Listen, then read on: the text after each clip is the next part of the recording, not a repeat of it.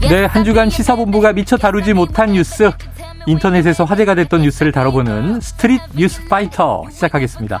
스픽스의 박영식 에디터가 나와 계십니다. 어서 오세요. 반갑습니다. 자, 이제 날씨 쌀쌀해지고 예. 독감도 유행하고 근데 약국에 감기약이 없다. 이거 무슨 얘기예요? 그러니까 이제 정말 큰일입니다. 네. 코로나 바이러스도 아직 뭐 여전히 진행 중이고 재유행할 거라 그러고요. 그리고 독감도 겹쳤고 네. 추워지는 시기라서 감기약 찾으시는 분들 많을 텐데요. 네.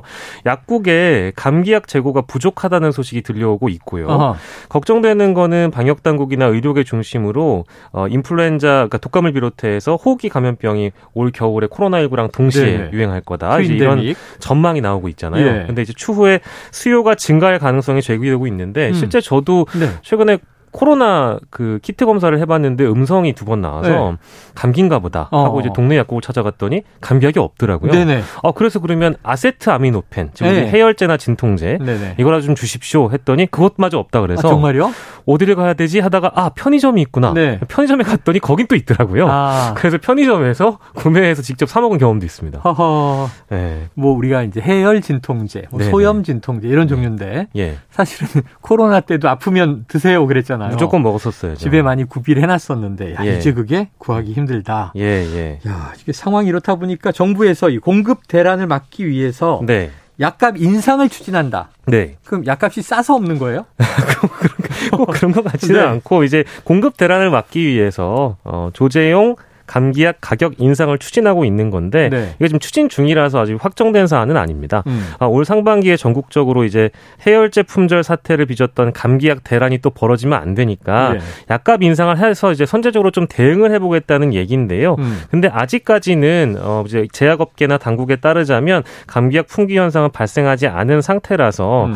어 대비 차원에서 검토 중일 뿐이지 약가 네. 인상이 확정된 것은 아니라고 어 관계자들은 밝혔. 밝혔고요. 음. 어쨌든 지금 약국가 약국가나 이제 그 어떤 어, 전문 영역에서도 겨울철에 어쨌든 코로나19 바이러스와 독감, 이제 트윈데믹, 아까 언급해 주신 대로 그것이 발생하게 되면 걱정이니까 예. 이런 것들을 미리미리 대비하는 차원에서 약값 인상의 얘기가 나오고 있는데 음. 이게 어쨌든 가장 큰 문제는 수요가 급증하면 공장이 가동되는 어, 부분에 있어서 좀 문제가 있는가 봅니다. 네. 왜냐하면 공장을 어, 한시적 유행을 하고 있을 때 공장을 증설하거나 음. 증설했을 때도 당장 가동이 어렵기 때문에 과연 어, 실제로 감기약이 품귀 현상이 벌어지면 정부 당국이 막을 수가 있는가? 네네. 이제 네. 그 부분 때문에 약값 인상을 사전에 좀 추진해 보겠다는 얘기인데요. 네. 이것도 검토 중인 사안이라서 좀 지켜봐야 될 것 같습니다. 지켜봐야 된다. 네. 그래서 이게 뭐, 이 공급 대란이 나니까 약값을 인상하겠다 이렇게 얘기를 하니까 그렇죠. 마치 심야 택시가 없으니까 택시비 인상하잖아요. 네네네. 많은 택시 기사분들 좀 돌아오게 하기 위해서 네.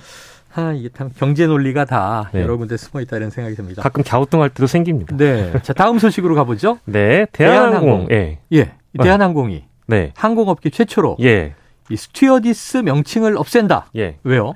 생소한 얘기긴 한데 네. 들어보면 음. 이유가 뭐 마땅한 그런 이유 같습니다. 네네.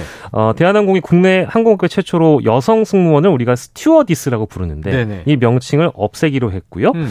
어, 국내 최대 항공사이기 때문에 이제 귀추가 주목되는 이유는 다른 항공사들도 이제 따라서 어. 이제 이 명칭을 없애지 않을까라는 전망 때문인데요. 네네. 53년 만에 창사 53년 만에 처음이고요. 음. 더불어서 남성 객실 승무원도 스튜어드라고 부르는데 그렇죠. 이 명칭도 사라져서요. 자 이유 이유가 무엇인가? 예. 결국에는 어, 시대에 맞지 않게 남녀를 구분했던 어, 승무원 호칭을 좀 통합해서 아. 또 성평등 시대이다 보니까 음. 성평등에 대한항공이 앞선 앞장선다라는 어, 포석을 좀 깔는다 이런 분석이 아닐까 싶은데요. 네. 그래서 무엇으로 바뀌느냐? 예. flight attendant로 바뀝니다. 좀 어렵긴데요. 어렵긴 하죠. 네, 그냥 승무원 이렇게 우리말로 부르면 되는 거 아니에요? 네. 근데 아무래도 이제 스튜어디스, 승무원이라고 부르는 분들도 계시지만 네. 어 어쨌든 이 승무원 분들은 어, 해외를 또 자주 다니시고 음. 이제 호통 이 호칭 자체가 범세계적으로 다들 이렇게 쓰다 보니까 네. flight attendant라는 표현으로 바꾸게 된 것인 것 같고요. 음. 그리고 원래 그 여기 명찰이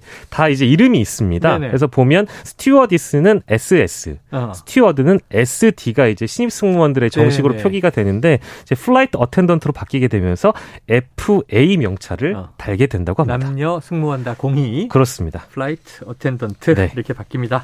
자, 성평등으로 남녀를 구분하는 어, 이런 좀 관행을 없애보자. 네. 어, 그럼 앞으로 이 스튜어디스는 또 익숙한 이 호칭이긴 했지만 네. 여러 군데에서 바뀌어야 될 게 꽤 많이 있을 것 같은데. 그러니까 저희가 생각하지 못했던 부분들이 네네. 아마 많이 있을 수도 있고요. 영어 배울 때는 남성형, 여성형 아, 이런 것들이 많아가지고 그렇죠. 네 어떻게 될지 지켜보도록 하죠. 네. 알겠습니다. 자 다음은 레고랜드 소식이네요. 네. 국가 경제를 휘청거리게 만든 이 김진태 도지사 발 후폭풍.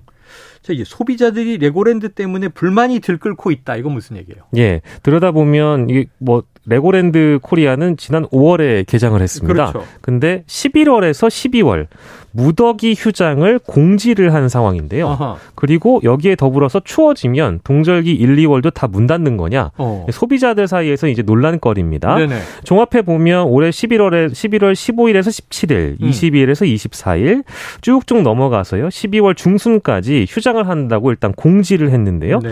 문제가 되는 부분은 바로 연간 이용권입니다. 예, 예. 연간 이용권을 미리 구매한 소비자들의 경우에는 1년에 동절기 또 추워지는 계절 넉 달 정도를 제대로 운영 안 하면 네. 우리는 이걸 왜 산 거냐 어. 이런 불만이 당연히 나올 수 있는 그렇죠, 것이고요. 그렇죠. 네네 연간 이용권 중에 가장 저렴한 게 어, 스탠다드형인데 11만 9천 원의 경우에는 네. 어, 주말 휴일 중 이용 제한일이 많았는데 음. 만약에 동절기 평일까지 다 휴장을 하면은요 네네. 이건 뭐 이용하지 말란 얘기냐 그렇죠. 네, 이런 불만이 나오고 있습니다. 어. 네, 그래서 어, 이 문제와 더불어서 어, 원래 이런 어, 계획이 있었다면 레고랜드 측에서 사전에 공지를 해야 되잖아요. 그렇죠. 근데 그것마저도 제대로 밝히지 않았기 때문에 네. 소비자들의 원성이 더 컸다고 하고요. 음. 그래서 이제 레고랜드 측 입장도 함께 전해드려야 될 텐데요.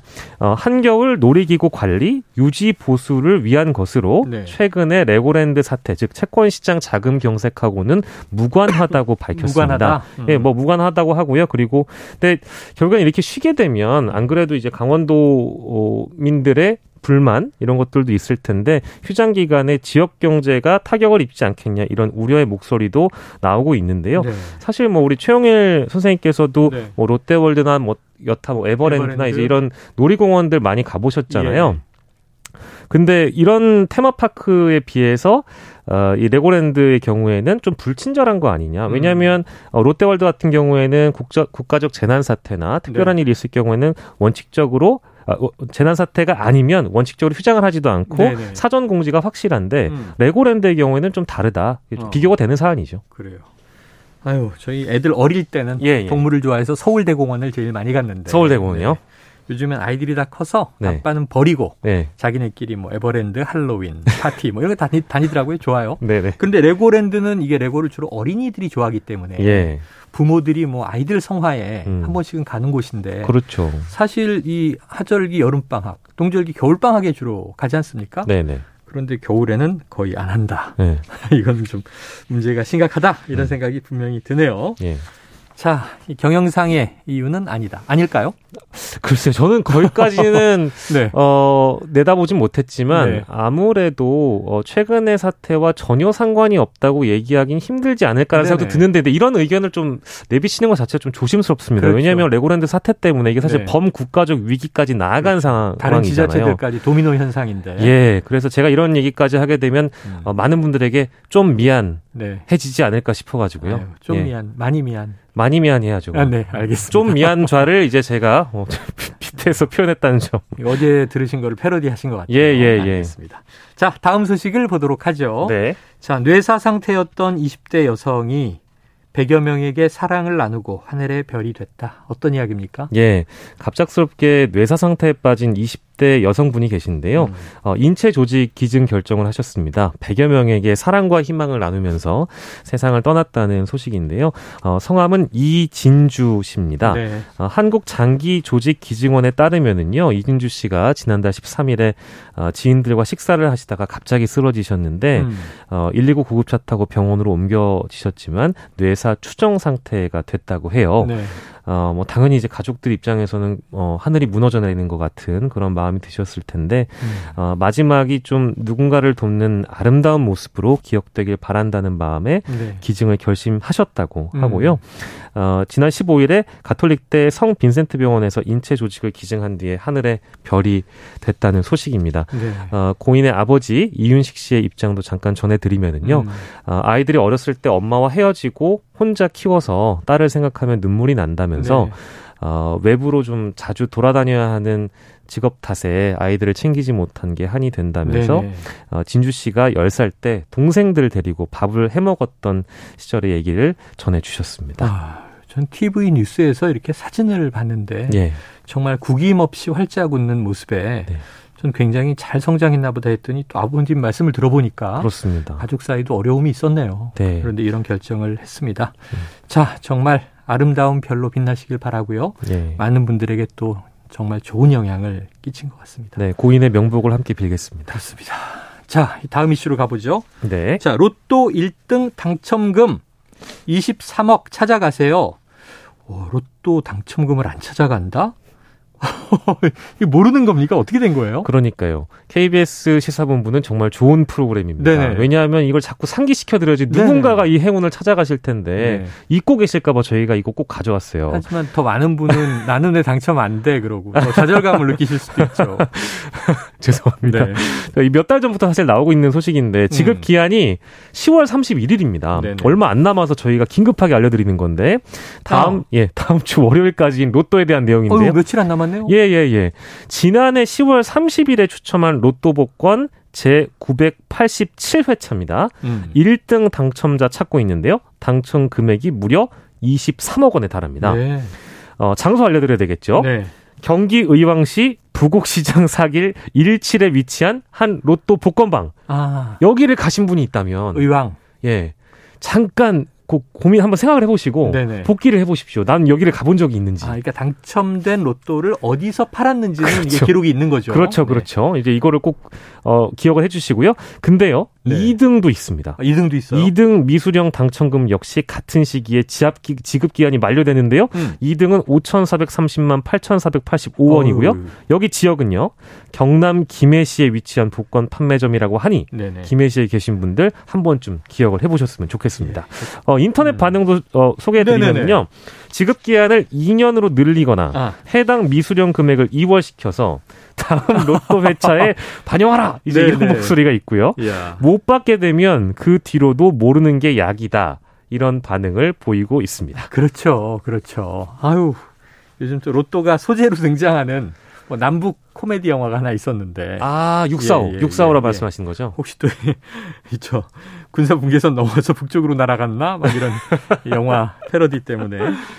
자, 꼭 며칠 남아 있는데요. 네. 꼭 찾아가시기를 기대해 봅니다. 네. 자, 이 또 마지막 어, 소식 하나 보죠. 할로윈 네. 말이에요. 예, 예. 우리나라에선 참 저 어릴 때는 그게 뭐야? 그랬던 건데 네. 지금은 이 10월 마지막 날 할로윈이 꽤 축제가 된 것 같아요. 네. 사람들이 좀, 많이 음. 모일 테니 네. 코로나도 걱정되고 좀 네. 유의할 점들이 있겠죠? 그렇습니다. 아무래도 아까 처음에 저희가 시작할 때 코로나 19 얘기도 했고 독감 얘기도 했고 감기 얘기도 했는데요.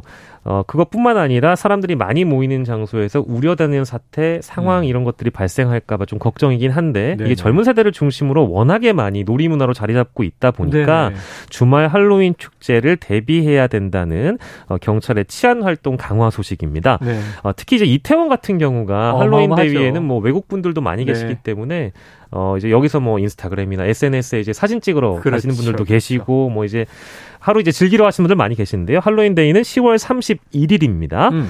어, 사회적 거리두기 조치가 해제된 이후에 맞는 첫 할로윈이기 때문에 치안 활동 강화에 나서고요. 어, 불법 촬영, 강제 추행 이런 범죄가 또 발생할 것을 대비해서 음. 이태원 일대에 어, 사흘간 200명 이상 또 배치하고요. 어, 이태원과 인접한 지구대, 파출소 이쪽에 야간 순찰팀도 1.5배로 어, 평소에 1.5배로 증원하기로 했습니다. 그리고 네. 하나 더 있는데요. 예. 한국도 역시 마약 청적 국가는 어, 아니다라는 이제 요즘 그 얘기 많이 하죠. 많이 있었잖아요. 네. 여기 또 이제 이태원 음, 중심으로 해서 클럽이나 유흥가가 있기 때문에 예. 마약류 범죄에 대한 실시간 단속도 강화한다고 하는데요. 음. 어, 아무튼 경찰이 합동 순찰해서 이 부분은 단속할 예정이고요. 예정이고요. 용산서가 추산하기로는 할로윈 기간 하루에 약 10만 명 네. 정도가 이태원에 모일 것으로 예상된다고 해서 음. 어, 아무튼 뭐 여기뿐만 아니라 뭐 할로윈을 즐기는 전국 각지의 다양한 장소에서 다양한 행사가 펼쳐질 네. 테니까요.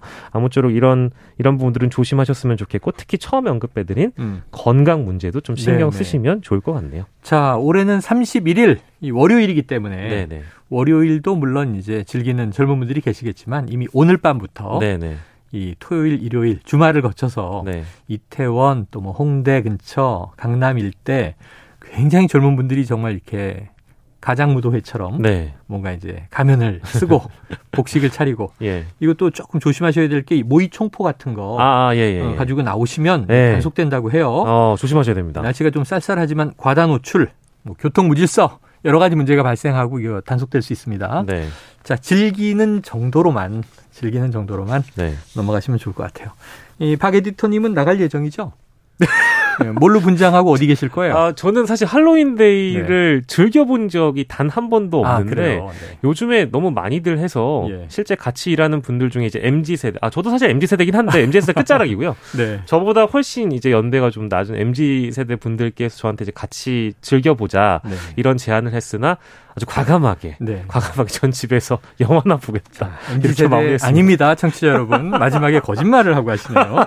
자, 오늘 소식 여기까지 듣죠. 예. 지금까지 예. 스픽스의 박영식 에디터였습니다. 고맙습니다. 감사합니다.